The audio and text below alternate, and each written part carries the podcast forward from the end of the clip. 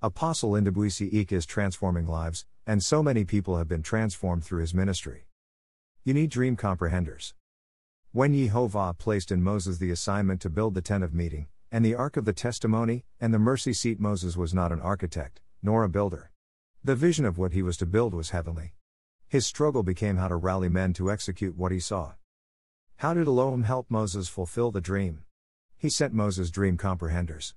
These are people who can understand his explanations, support him, and people who could bring whatever he explained to reality. The first of the dream comprehenders was a man named Bezalel the son of Uri, the son of Hur, of the tribe of Judah. The second man was Aholiab, the son of Ahisamach, of the tribe of Dan. In his heart Elohim placed wisdom, that they may make all that he commanded Moses a reality. Exodus 31 1 7. 1 And Jehovah spake unto Moses, saying, To see, I have called by name Bezalel the son of Uri, the son of Hur, of the tribe of Judah.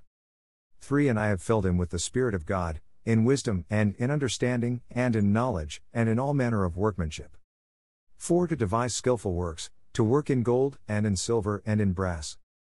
5 And in cutting of stones for setting, and in carving of wood, to work in all manner of workmanship.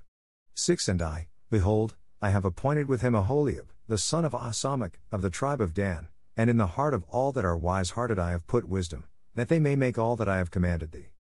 7 The tent of meeting, and the ark of the testimony, and the mercy seat that is thereupon, and all the furniture of the tent. Kingdom leaders, like Moses, should begin to pray for dream comprehenders, not dream killers. Many times leaders envision things by the Ruach, but because they, like Moses, lack the workmanship skill, they don't understand the cutting of stones for setting, or the carving of wood, the dream is postponed or delayed.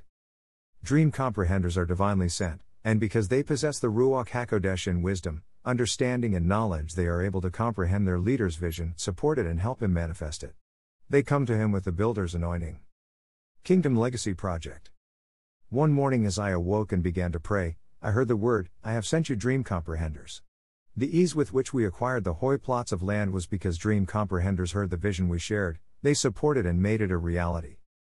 As we move into the next phase of building, I am thankful to Yehovah for all the dream comprehenders he will use, all the Betzalel and Aholiab out there.